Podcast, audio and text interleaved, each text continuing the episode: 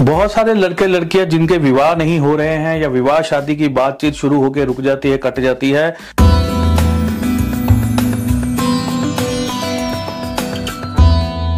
तो उनकी विवाह शादी के कार्यों में तेज़ी दिखाई देगी और चट मंगनी पट विवाह जैसी स्थितियाँ जो है, वो बन जाएगी। शनि देव का ये आशीर्वाद जो है, इस बार वृषभ राशि वालों के ऊपर ये रहने वाला है।